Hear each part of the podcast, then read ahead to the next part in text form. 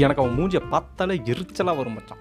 எனக்கு அவன் மூஞ்சியை பார்த்தாலே அடித்து மூஞ்சி உடைக்கலாம் போன தோணுண்டா அப்படின்ட்டு நம்ம எல்லாருக்கும் அட்லீஸ்ட் முக்கால்வாசி பேருக்கு அட் மூஞ்சி கூட பார்க்க வேணாம். நம்ம அவங்கள பற்றி நினச்சாலே அடித்து மூஞ்செல்லாம் உடைக்கணும் அந்த மாதிரி ஒரு சுருன்னு ஏறு ஏதோ. அது எதனால் எதுக்காக? ரீசன்லாம் ஒன்றும் கிடையாது. பட் ஜஸ்ட் தோணும். அந்த மாதிரி நமக்கு தோன்ற காண்டை பற்றி தான் இன்றைக்கி நம்ம பேச போகிறோம் நான் உங்கள் ரெடி பண்ணி பேசுகிறேன் ஜென்ரலி ஃபார் ஜென்ரல் ஆடியன்ஸ் எபிசோட்குள்ளே போலாமா? இப்படியே உசுப்பேத்தி உசுப்பேத்தி உடம்ப ரணகலம் ஆக்கிட்டாங்கடா இந்த காண்டு இந்த டென்ஷனு இதெல்லாம் வந்து பெரியவங்களுக்கு மட்டும்தான் வரணும்னு அவசியமே கிடையாது. நீங்களே யோசிச்சு பார்த்தீங்கன்னா தெரியும் நீங்கள் சின்ன வயசில் இருக்கும்போது ஸ்கூல்லையோ இல்லை அதுக்கும் சின்ன வயசு அதுக்கும் சின்ன வயசுனா கிண்டர் கார்டனா அங்கெல்லாம் தோணிருக்காது பட் ஸ்கூலில் அட்லீஸ்ட் தோணிருக்கும். எவனோ ஒருத்தர் அப்படியே நடந்து போவான். அவன் மூஞ்சியை பார்த்தாலே மச்சான் ஏன் தெரிலன்றா அவன் மூஞ்சியை பார்த்தாலே எனக்கு அடிக்கணும்னு தோணுறாங்க உங்கள் மனசு அப்படியே விம்பும். அந்த பயபில் ஒன்றுமே நம்மளை பண்ணியிருக்காது. அவன் பாட்டுக்கு அவன் வேலையை பார்த்துட்டு இருந்திருப்பான். ஏன்டா கிராஸ் பண்ணி போகிறது ஒரு குத்தமாடா? இதில் என்ன ஒரு ஆச்சரியமான விஷயம் அப்படின்னா நம்ம மூஞ்சியை பார்த்தாலும் நிறைய பேருக்கு இந்த மாதிரி தோணலாம். தோன்றதுக்கு வாய்ப்பு இருக்குது இல்லையா? இப்போ நமக்கு ஒருத்தனை பார்த்தா அப்படி தோணும்போது நம்மளை பார்த்தா இன்னொரு தோணும்ல அப்போ தானே அது டாலி ஆகும்.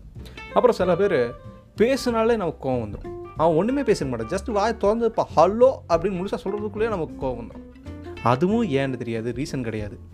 மேபி அவங்க பேசுகிற முறை நமக்கு வந்து ஒத்துக்கலை அப்படிங்களாம். இல்லை அவங்களோட டோனு கத்தி கத்தி பேசுவானா இருக்கும். இல்லை ரொம்பவுமே சைலண்ட்டாக பேசுவானா இருக்கும். இல்லை அவன் பேசுகிறத புரியாத மாதிரியே இருக்கும். இந்த மாதிரி நிறைய ரீசன் இருக்கலாம். இப்போ நம்ம ரேஷன் கடையில் லைனில் நிற்கிறோம் ரேஷன் கடையா? வேணாம் வேணாம். இல்லை நம்ம டாஸ்மாகில் லைனில் நிற்கிறோம் சூப்பர் சார் சார் சார் நம்ம ஒரு பதினஞ்சு நிமிஷம் இருபது நிமிஷம் லைனில் நின்றுருப்போம் அடிக்கிற கூட்டத்துக்கு நம்மளால் முந்திட்டு போய் வாங்க முடியாது. நமக்கு பின்னாடி ஒருத்தன் நின்று இருந்திருப்பான். இடையில எங்கேருந்தோ ஒருத்தன் வருவான். அவன் டைரெக்டாக போய் கவுண்டர் பக்கத்தில் நின்றுவான். அவனை நமக்கு போய் கேட்கணும்னு தோணும். நமக்கு வந்து சூறகாண்டாயிரும் அதெல்லாம் பார்க்கும்போது. ஏன்டா நாங்கள் இவ்வளோ நேரம் நின்றுருக்கோம் நாங்கள் என்ன லூசு பசங்களா? போய் பின்னாடி நின்றுறோம்னு சொல்லணும்னு தோணும். பட் ஆனால் முக்கால்வாசி பேருக்கு அப்படி சொல்லணும்னு தோணாது.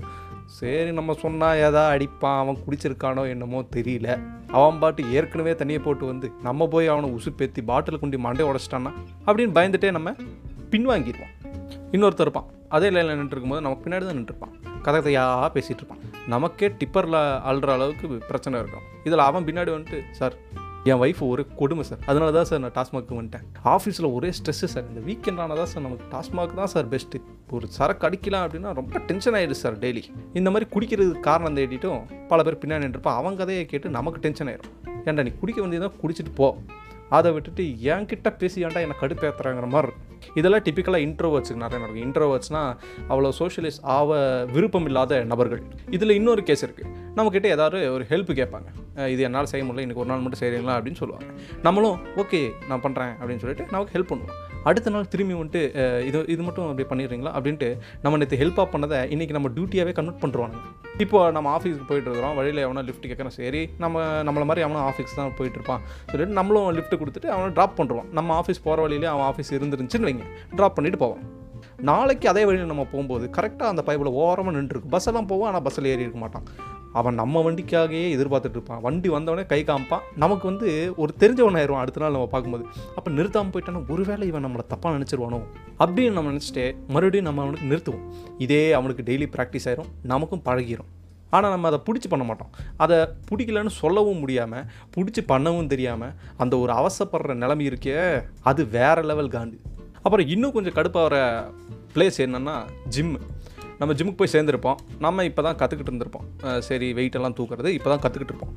இன்னொருத்தன் அப்படியே சைடில் அப்படியே பாஸ் பண்ணால் நம்ம கரெக்டாக ஒரு வெயிட்டை தூக்குவோம். சரி ஒரு டம்பிள்ஸ் தூக்கம்னு வச்சுக்கலாம் அவன் வந்து அதே தான் நோண்டுவான். ஜி டம்பிள்ஸ் முடிச்சிங்களா ஒர்க் அவுட் முடிச்சிட்டிங்களா? எனக்கு கொஞ்சம் சரிங்களான்னு கேட்டு தொந்தரவு பண்ணுவான்.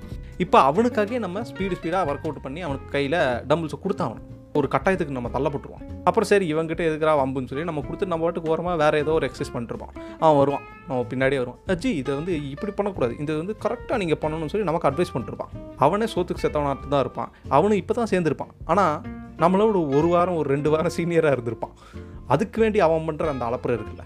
பின்னாடியே ஜிம் மாஸ்டர் வந்து அவனோட புடனையோட சேர்த்து தப்பிட்டு போய் எக்ஸசைஸ் பண்ணுற நீ போய் எக்ஸசைஸ் பண்ணுற நீ ட்ரெயினரான்னு சொல்லிட்டு அனுப்பி விடுற வரைக்கும் அவன் நம்மளை தொல்லை பண்ணிருப்பான் பொதுவாக இந்த பிஸியான சிட்டிஸில் சைக்கிளிங் போகிறதெல்லாம் ரொம்பவுமே நார்மல் சைக்கிளிங் போகும்போது அவங்க ஹெல்மெட்டு அந்த அதுக்குன்ட்டு சூட்டெல்லாம் இருக்கும் இல்லையா அதெல்லாம் போட்டு தான் போவாங்க. ஏன்னா டிராஃபிக் இருக்கும் நைட்டில் அந்த ரிஃப்ளெக்டரு அதெல்லாம் வச்சுக்கிறது ஓகே ஒரு லாஜிக்கலான ஒரு பாயிண்ட் இருக்குது நம்ம ஊரில் எவனா சைக்கிளிங் பண்ணுவான்?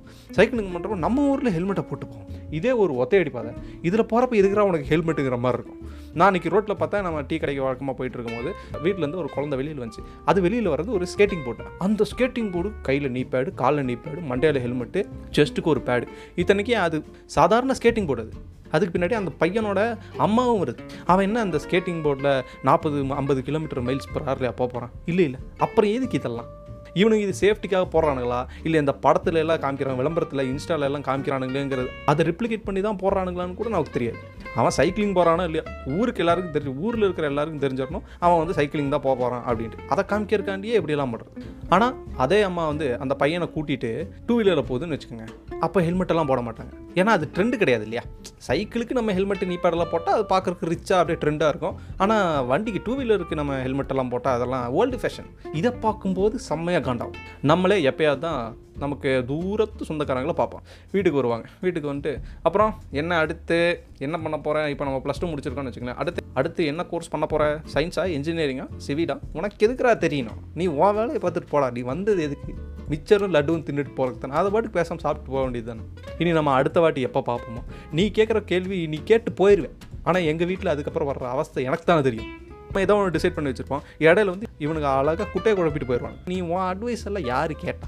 இவர் பெரிய பிஸ்தா பாதாம் பருப்பு முந்திரி கொட்டை வெள்ளரி விதை நாய. யாராவது கேட்குறாங்களா கிடையாது. அவனுக்கும் தெரியும். நம்ம இப்போ பேசுகிறோம் சும்மா ஒரு என்டர்டெயின்மெண்ட் அவனுக்கு ஒரு கிளிகிழிப்பு. இவன் எப்படி இவன் சும்மா இருக்கலாம்? இவனை ஏதாவது நோண்டி விட்டு போ பண்ணுற விஷயம். இதை பார்க்கும்போதும் காண்டாகும். ஏன்னா நம்ம மேலே உண்மையாலுமே அக்கறை இருக்கிறவங்க என்ன பண்ணுவாங்கன்னா இந்த என்ன கோர்ஸ் எடுக்க போகிற கேட்டு நம்மளோட சஜஷன் வாங்கிட்டு ஓ அப்படியா? அதில் என்ன சூஸ் பண்ணி? டீட்டெயிலாக கேட்பாங்க. ஏன்னா அதில் வந்து அவங்களுக்கு தெரிஞ்சுக்கணும் அவனுக்கு வந்து ஏதாவது புரிய வைக்கணுங்கிற ஏதோ ஒரு மோட்டிவ் இருக்கும். ஆனால் இவனுக்கிட்ட அப்படி கிடையாது.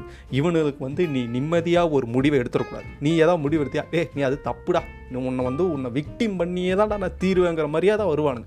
இந்த மாதிரி பல சந்தர்ப்பங்களில் பல இடங்களில் நமக்கு பார்த்தாலோ கேட்டாலோ பேசினாலோ நெருங்கினாலே காண்டாகிற சில பல கேரக்டர்ஸ் எல்லாம் இருக்கும். அந்த கேரக்டரில் நம்மளும் இருப்போங்கிறத மறந்துடக்கூடாது அந்த மாதிரி எப்பயாவது நம்ம காண்டாகிறதுல ஒன்றும் பிரச்சனை கிடையாது. ஆனால் எப்பவுமே காண்டாயி எவனை பார்த்தாலும் காண்டாயி என்னடா எப்போ பார்த்தாலும் உருன்னே இருக்கிறவங்க மாதிரி நம்ம கேரக்டர் மாறாமல் இருந்தால் அது நமக்கு போதும். அடுத்த எபிசோடில் மோஸ்ட்லி ஒரு கெஸ்ட்டு நம்ம கூட ஜாயின் பண்ணலாம். ஒரு சின்னதாக ஃபன் கான்வர்சேஷனாக இருக்கிறதுக்கான வாய்ப்புகள் ரொம்ப அதிகமாக இருக்குது அது வரைக்கும் நான் உங்கள் ரெடி பண்ணி பேசுகிறேன் generally for general audience bye